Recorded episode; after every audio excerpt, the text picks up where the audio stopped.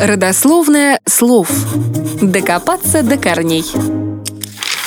В русской разговорной речи часто встречается слово «тму-таракань». Интересно, что есть оно и в большом толковом словаре.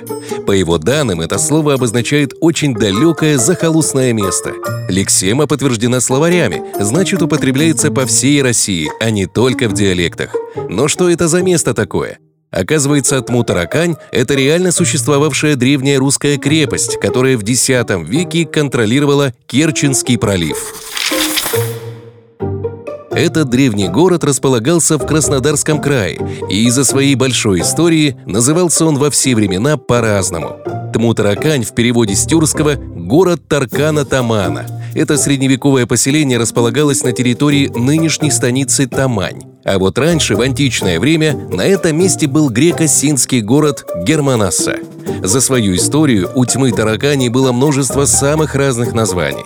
К примеру, в VI-X веках с большой долей вероятности он носил название Тумен-Тархан. В Византии его называли Таматарха, в период Золотой Орды – Матрикой, а вот в турецкие времена название было похожим на нынешнее – Таман. Изначально же город был основан греками. В начале своей истории он уже имел двухэтажные дома с печами, а еще там были огромные хранилища зерна. Кстати, именно около этого еще греческого тогда города и был расположен всем известный храм Афродиты, одно из утраченных чудес света. Что же до истории города во времена Киевской Руси, то Тмутаракань находилась за несколько сотен километров от других русских княжеств. Это затрудняло связи с русскими землями. Именно поэтому особую ценность Тмутаракань приобрела для бунтарей, в первую очередь для князей-изгоев, чьи отцы умерли до того, как вступили на великокняжеский престол.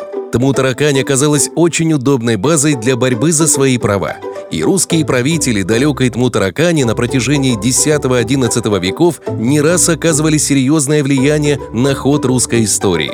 Однако со временем связь с Тмутараканью была потеряна. Более того, было забыто ее местоположение.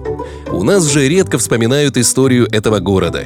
Мы привыкли, что Тмутаракань – это что-то очень далекое, недостижимое, да не особо нужное.